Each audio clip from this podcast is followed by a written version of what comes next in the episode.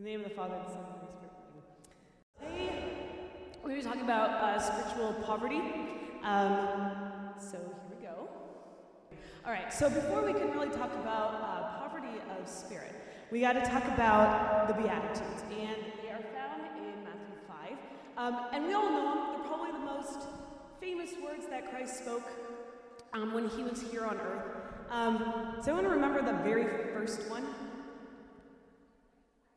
Okay, so bless. So seeing the multitudes went a mountain when he was seated, said was to him. He opened his mouth and taught them, saying, "Blessed are the poor in spirit, for theirs is the kingdom of heaven." Exactly right. Um, so notice that is the first one.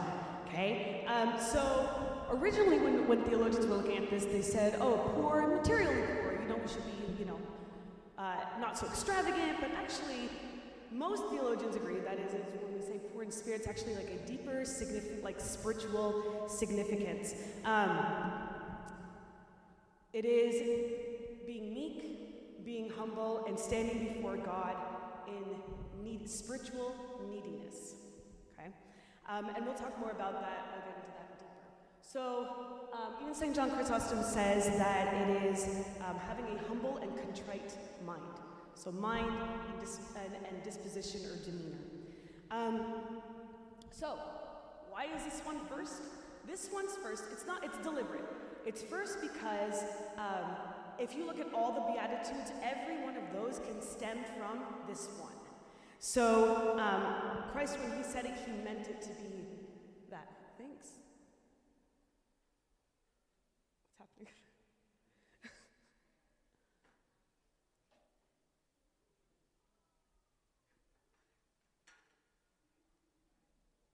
Is that better?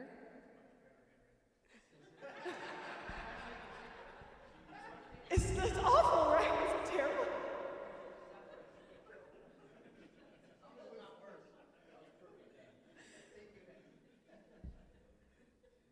It's okay.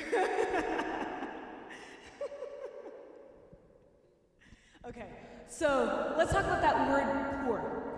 So that word poor, if you look at the Greek, is actually um, it's, it's pronounced tokos, um, and so it translates as poor in English, but actually, what it really translates to is um, to shrink or cower or cringe like a beggar, like a beggar on the street beggar. Um, so, and what made this what made this word so significant was at the time of Christ, all of the beggars on the street when they would beg, one hand would be out to beg, and the other would be covering their face in shame. That's what that word actually means. So when we think about that at the spiritual level, it's, it, it's totally different. Okay, so those who are spiritually poor have an attitude of extreme need for and dependency on God, and an acute awareness that it is only God that can support them. How, would, how would do they? How do they?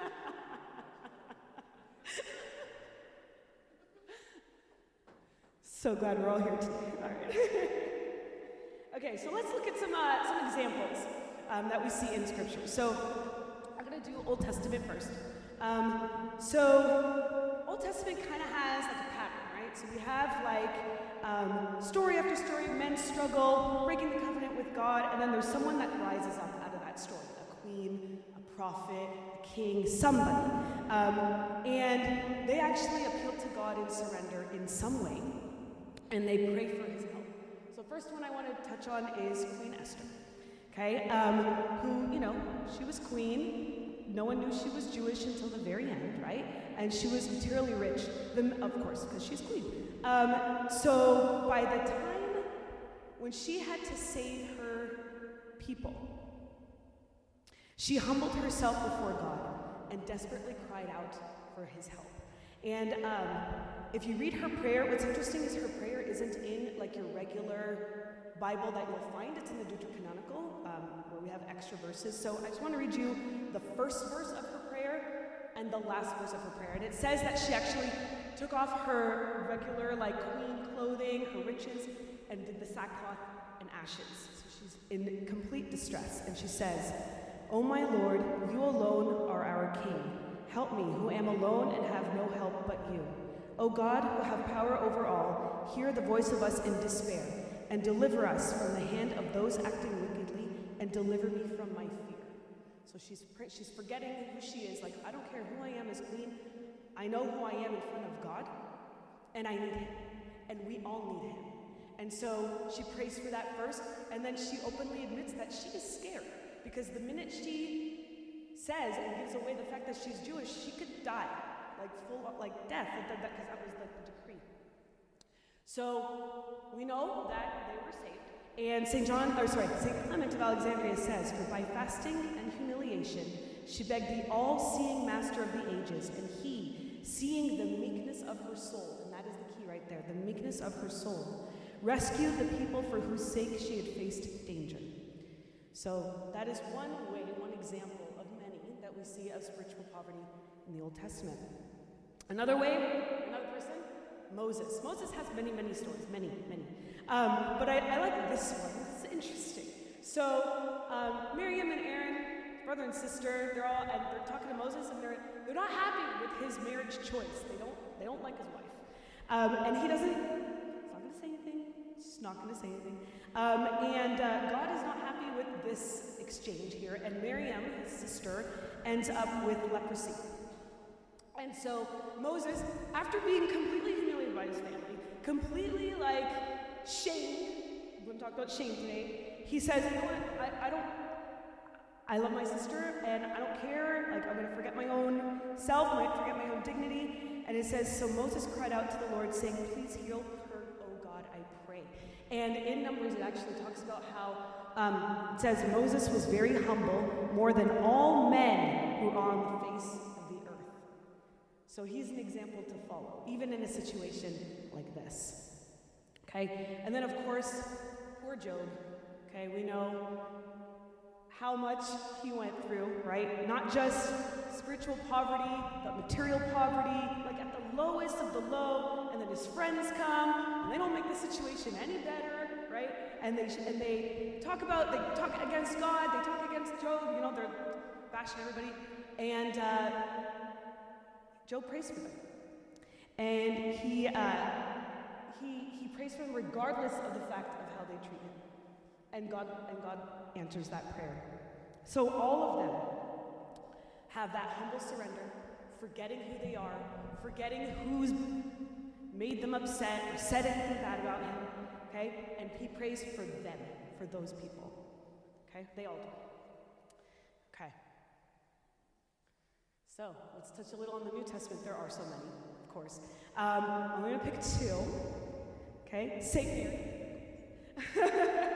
um, so let's talk about Saint Mary. I mean, one thing we, that we all know is that we barely have words for her written. Right? A lot of the time she kept things in her heart. But one of the biggest things that we have is the Magnificat. My soul magnifies the Lord. My spirit rejoices God, my Savior. Um, and I wanted to pull something that she said about herself right here.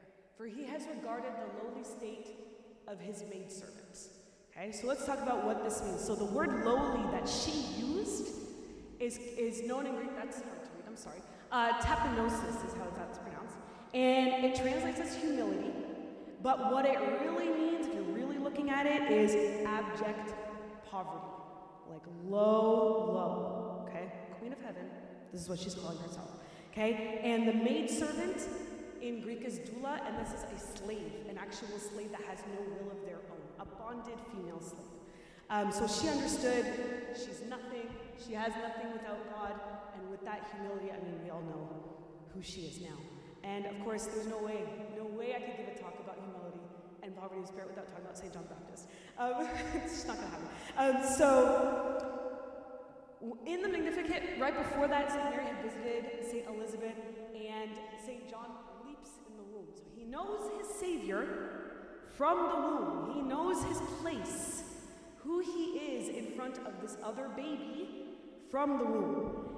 And this is how he says about himself. When people were wondering, well, are you the Christ? What about you? And he's like, no. I baptize you with water, with water, but one mightier than I is coming, whose sandal strap I am not worthy to loose. So back in the day, right? They all wore sandals, so how dirty were their feet? Gross. And he said, I'm still not worthy to even get that low and touch that. Okay? So, all right.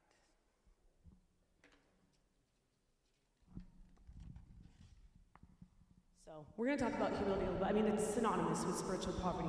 Um, and a lot of people think, oh, I have to like beat my chest and hate myself and hate who I am. And it's not actually low self esteem. It's actually knowing who you are, knowing who God is, and knowing who you are in front of Him, and realizing that without Him, you are nothing. And that you have full reliance on Him, just like a child is nothing without their parents, especially when they're little. Um, and so St. Paul, I pulled another one from New Testament, um, he calls himself the chief sinner. Okay, he recognized this. But what was interesting is when he called himself that, it wasn't right after his conversion. He wasn't talking about that, although that will always haunt him, I think. It was talking after he preached the world, he was shipwrecked, he was whipped, all of that stuff, and suffers for the sake of Christ. And this is the, this is the disposition of the saints. This is, they know the closer they are to God, the closer, they, the more they realize who they are in front of Him. They realize that they are um, not anything to brag about, um, spiritually speaking. Okay, um, uh, Catholic Spanish nun, Saint Teresa of Avila, I think hits this on the head very well. She says, "It's in contemplating His greatness that we discover our lowliness." In seeing his purity, that we see our dirtiness. In considering his humility, that we see how far we are So, who do we think we are? Okay? So, how do we even approach God then? How, how are we supposed to even do that?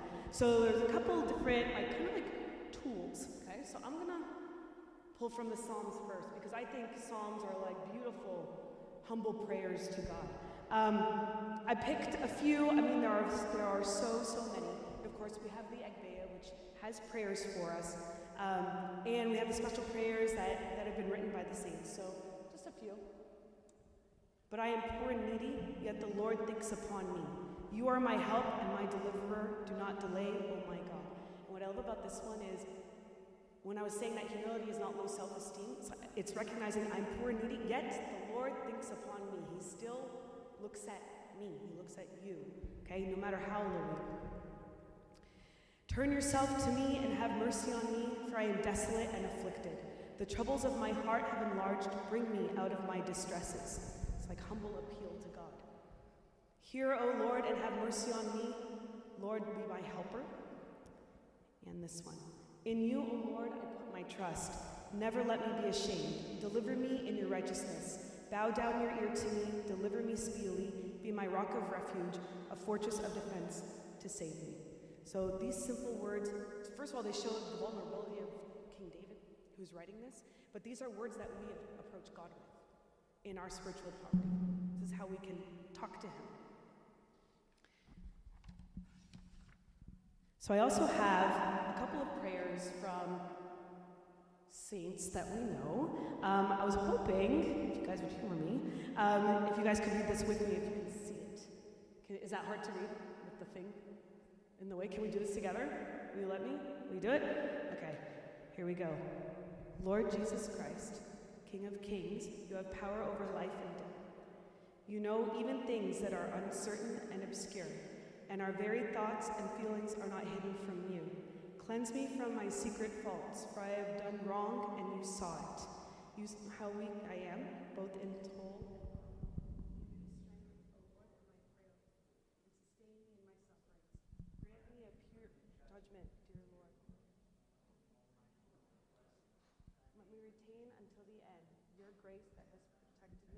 until now. Amen.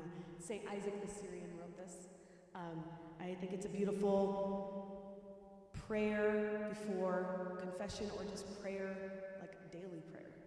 Um, the other one that I put up, so just like I can't leave out St. John the Baptist, I can't leave out St. Padre Pio, I can't. So here it is. Um, this is, his prayer is much longer than this, but I pulled, I thought, what was relevant. So can we do this one too? Stay with me, Lord, for it is necessary to have you present so that I do not forget you. You know how easily I abandon you. Stay with me, Lord, because I am weak and I need your strength. that I may not fall so often. Stay with me, Lord, for you are my life, and without you I am without fervor. Stay with me, Lord, for you are my light, and without you I am in darkness. So these are prayers from those who have no trust in themselves, who would rather rely on God for their every need. Okay? So just um, something to think about. All right, so just I just have some some quotes of reminder of who we are in front of God. So these are modern spiritual writers. This first one. Okay. Sorry, I know it's long. I can read it.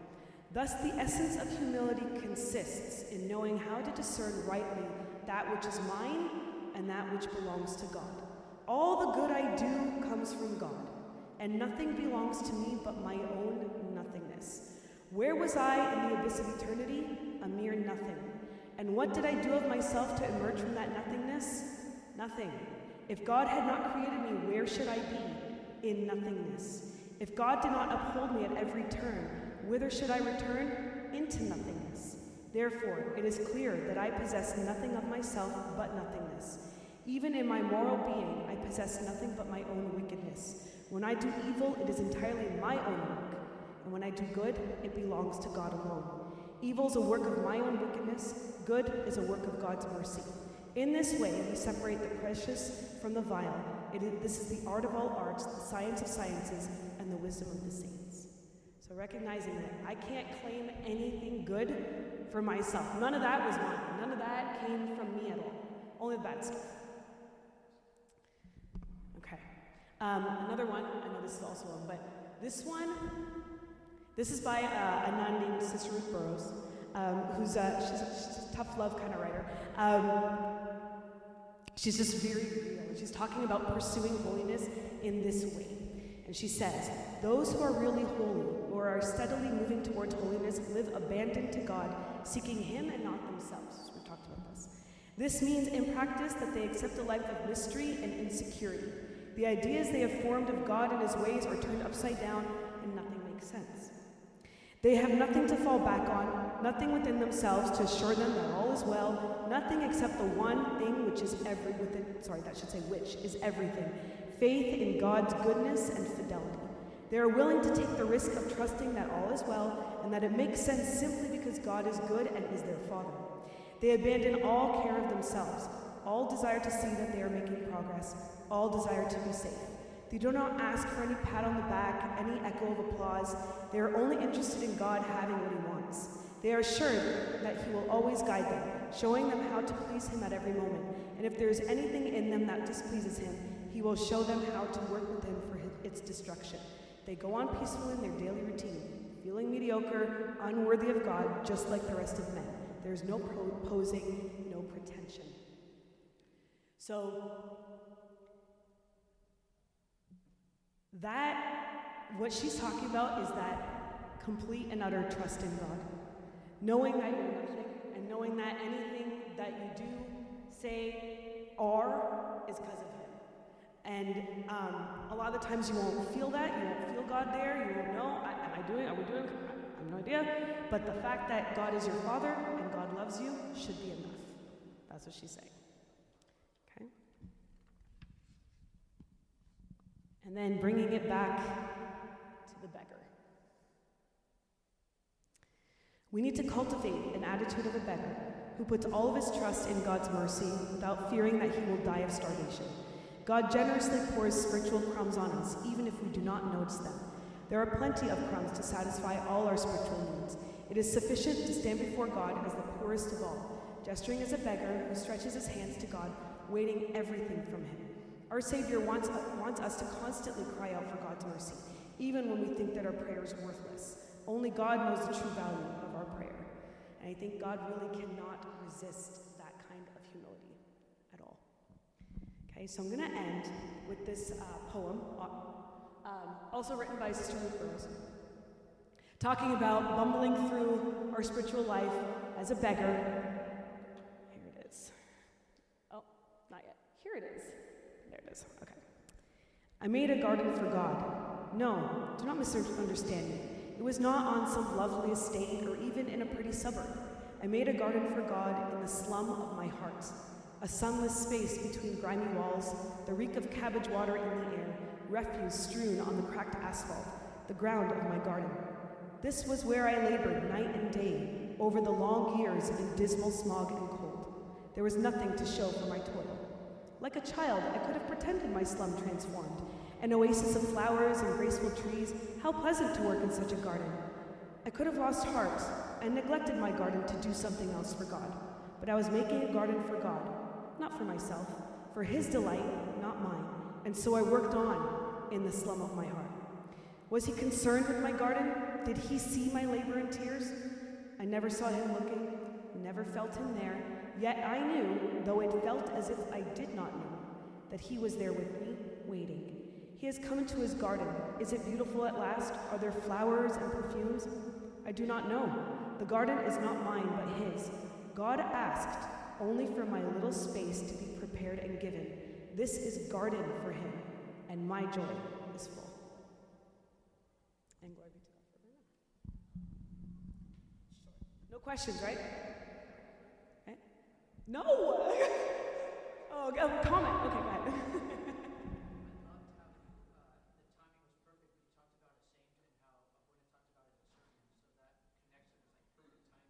I know, and I didn't even plan that. I was like, yes, he's talking about shame. Yes. So, everybody else? Okay, great. Okay, can we pray?